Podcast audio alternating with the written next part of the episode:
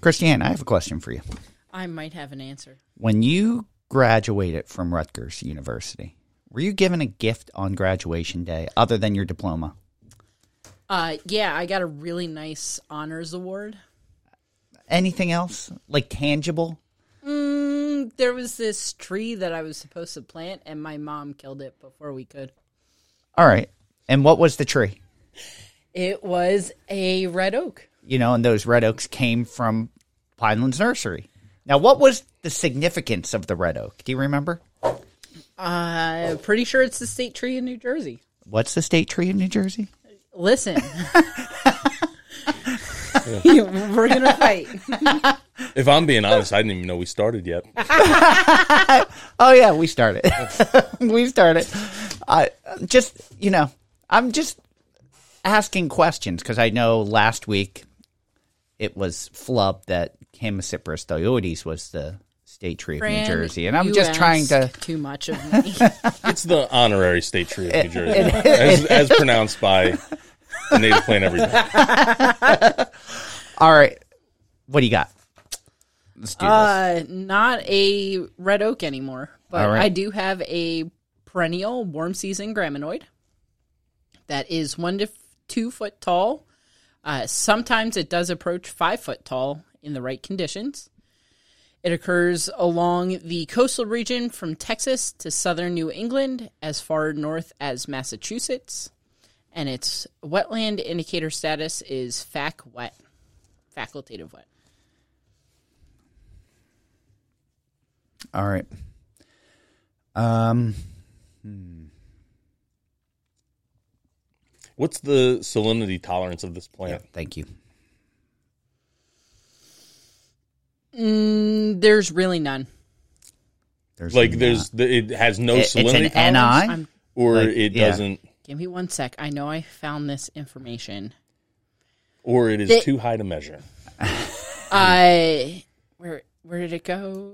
You can grow it in pure salt.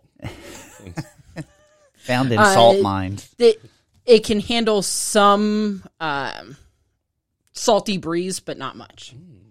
Okay. Okay, that kind of throws me off a little bit. Um,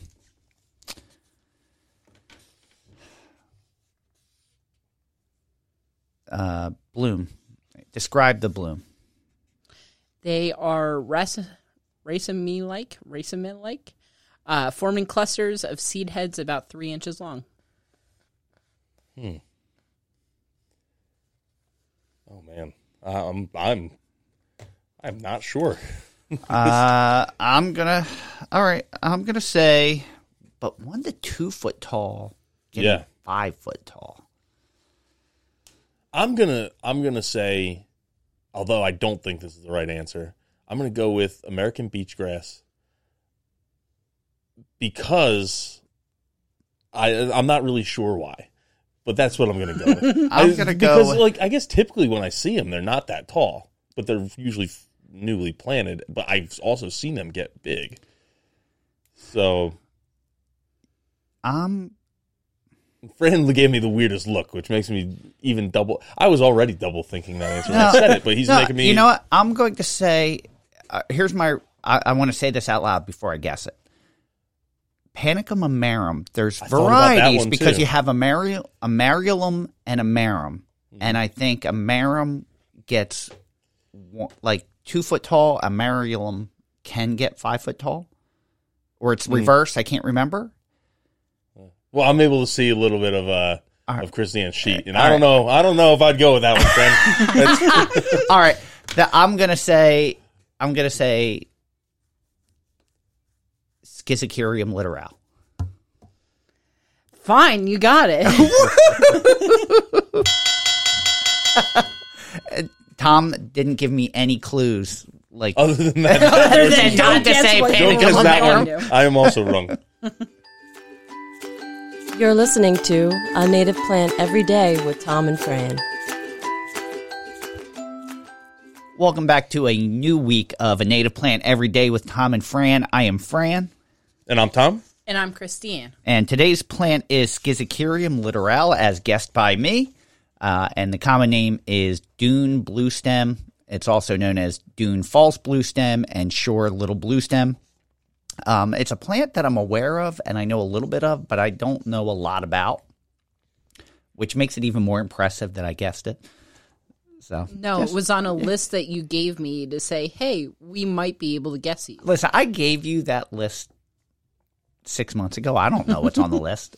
I couldn't guess. that, that would be a game I would lose at. Um, the plant is one to two foot tall, sometimes approaching five foot, with a wetland indicator status of facultative wet. It occurs primarily along the coastal region from Texas to southern New England, as far north as Massachusetts. It's a perennial warm season graminoid of the Poaceae family. Uh, and it's great for use in dune stabilizations with its chalky blue green stems displaying tinges of green. The stems are flat near the base, with the roots at the lower nodes giving them a bent or curved appearance. And the straightness of stems is dissimilar morphological characteristics between the two species. Yeah, so short little blue stem stems are often bent at the base due to rooting at the nodes, while the little blue stem stems tend to stay straight and erect. Um, impacts with short little blue stem appearing more prostrate than little blue stem. This is, gets a little confusing when you have short little blue stem and little blue stem in the same same sentence. But Yeah. to rephrase those things, short little blue stem stems are often bent at the base and because they root at the nodes, and then little blue stems, schizachyrium, scoparium, tend to stay straight and erect. Again, the short little blue stem, the schizachyrium littorale, is going to appear more prostrate than little blue stem, which is schizachyrium, scoparium. Now, or as some people say schizacrium, scoparium. I disagree with those folks. our propagator has said he can identify it a little more, like that it's larger clumps when he notices it occurring naturally. It's typically a much larger clump than you would see little blue stem, and that's how he can differentiate sometimes. Um, I'm just looking for where we were at. Uh, impact switch sure little blue stem appearing more prostrate than little blue stem. We did say that. The flowers are raceme like, forming clusters of seed heads about three inches long. It does bloom from August to October, with the mature seed heads producing abundant, fluffy silver hairs, giving the plant a frosted appearance. And it does have a fall color where it turns reddish brown, leaving tan stems through the winter.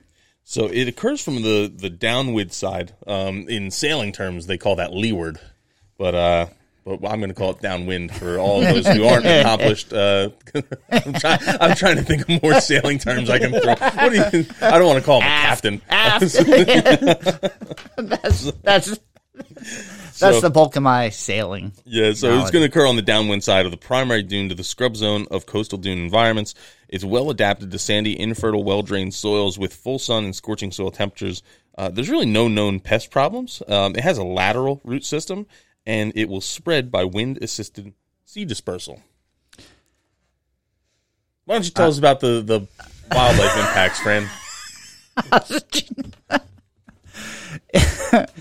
I was actually thinking this is a plant that's common, but I don't see it requested as much in coastal restorations, and I was mm-hmm. wondering why that is. And it's it's something that we're looking to put in our production. I don't know a lot of people to grow it, and I don't see a lot of requests for it. But it's something that we know is there, and I'm wondering if it's just no one specs it because no one grows it.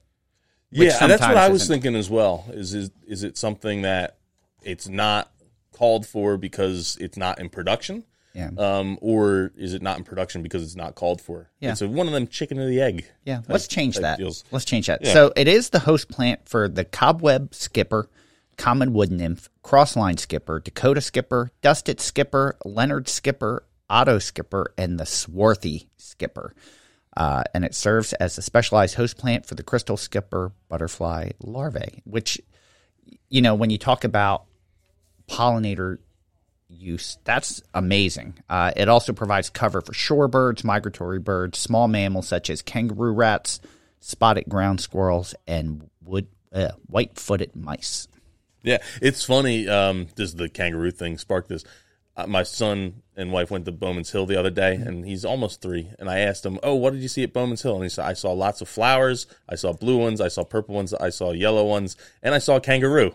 Like, I don't, I don't know about that, but you know, just a little added thing. So, Uh, those mammals, not the kangaroos, the kangaroo rat, spotted ground squirrels, and white-footed mice, provide a food source for white-tailed hawk, Harris hawk, uh, crested caraca, caracara, not caraca, caracara, and uh, and black-shouldered kites. Uh, ghost crabs will actually collect and cache the seed heads in their burrows. So Wow. Yeah, it's It, you know I I I didn't know a lot about this plant. Just seeing the wild wild um, wildlife benefits, it's like eh, Yeah. yeah. This is this is important. This is important. All right, lightning round. Okie Are you ready? Never. All right, go ahead. First up, true or false, shore little blue stem can be differentiated from little blue stem by its well developed rhizomes and the greater distance between nodes. Okay. True or false, shore little blue stem would be a poor choice for green roofs.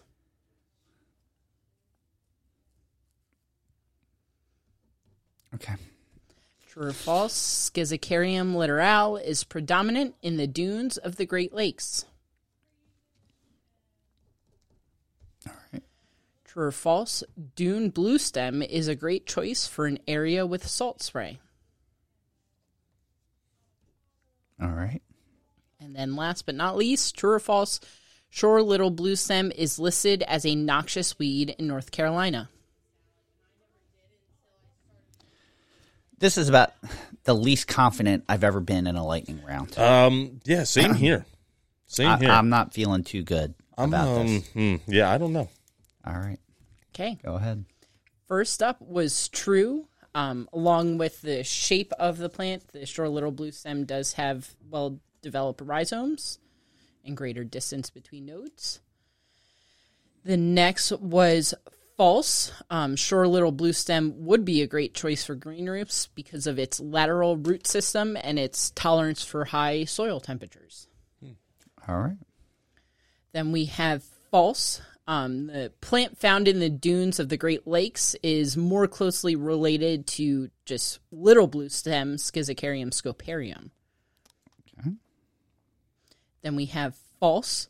Um, while dune blue stem can tolerate salt spray, um, it's not best, um, and that's why you find it downwind on the dunes. Oh, okay.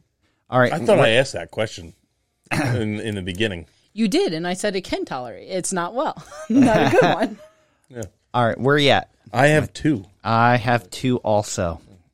Okay. Last up is false.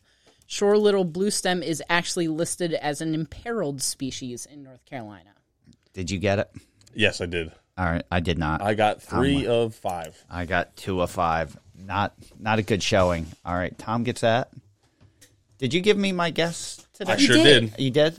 All right. And notice how the, your last guesses were black, except for the one that is green, indicating. And then I Yeah. just marked myself with a green mark, All right. indicating that I changed colors once again. So we With no rhyme or reason. Yeah. Well, the It's rhyme or what reason was- is oh, that was I the had pen that I was lost closest. I lost the green one at one point. I would have kept it green all the time, but I lost it, and uh, and then I found it. So All right. Swim. So recap for the guesses. Kristianne is in the lead with thirteen. I am on her heels with eleven. Tom is in third with six. But for the lightning round, Tom is ahead fifteen to twelve. So, uh, I think I know the answers to these. But Kristianne, are you putting this in your yard? If I had a space suitable, I'd love to, but it, it I live on the wrong side of the state for it. Yeah. How about you, Tom? yeah, uh, not in my yard here, but I'll put it in my yard off uh, off the Cape. right, right by where I dock my sunfish on the leeward side. I, you know, if given the choice, if I were going to plant something similar to this in my yard, I'd just go with a little blue stem, considering I'm not on the coast. Mm-hmm. But, but I think that's just given. You're going to have. It's not. But when I do get my beach house, I'll I'll consider it. Mm-hmm. I'll consider. I'll, I'll put it in there. I agree. It won't be as fancy as Tom's Cape house. Well, I also struggle to think of a kind of sailboat other than sunfish, which is like the, the smallest and most introductory of all sailboats. So if if you do have that beach house, uh, this would be a fantastic plant to put in your on your on your dunes. So uh, we will be back tomorrow with another episode and another native plant. And until then, keep it native. Thank you for listening to A Native Plant Every Day with Tom and Fran. Hey everyone, this is Fran. And Tom, And we just wanted to give you a quick reminder to tune in every Friday to our other podcast, Native Plants Healthy Planet. Yeah, so on Native Plants Healthy Planet, we dive into all different kinds of subjects revolving around native plants and our ecology and having a healthy planet. We have guests from uh, from colleges, from other podcasts, from different nonprofits we work with, even authors. It's a really good time. We hope you join us over there. Make sure you tune in, and until then, keep it native.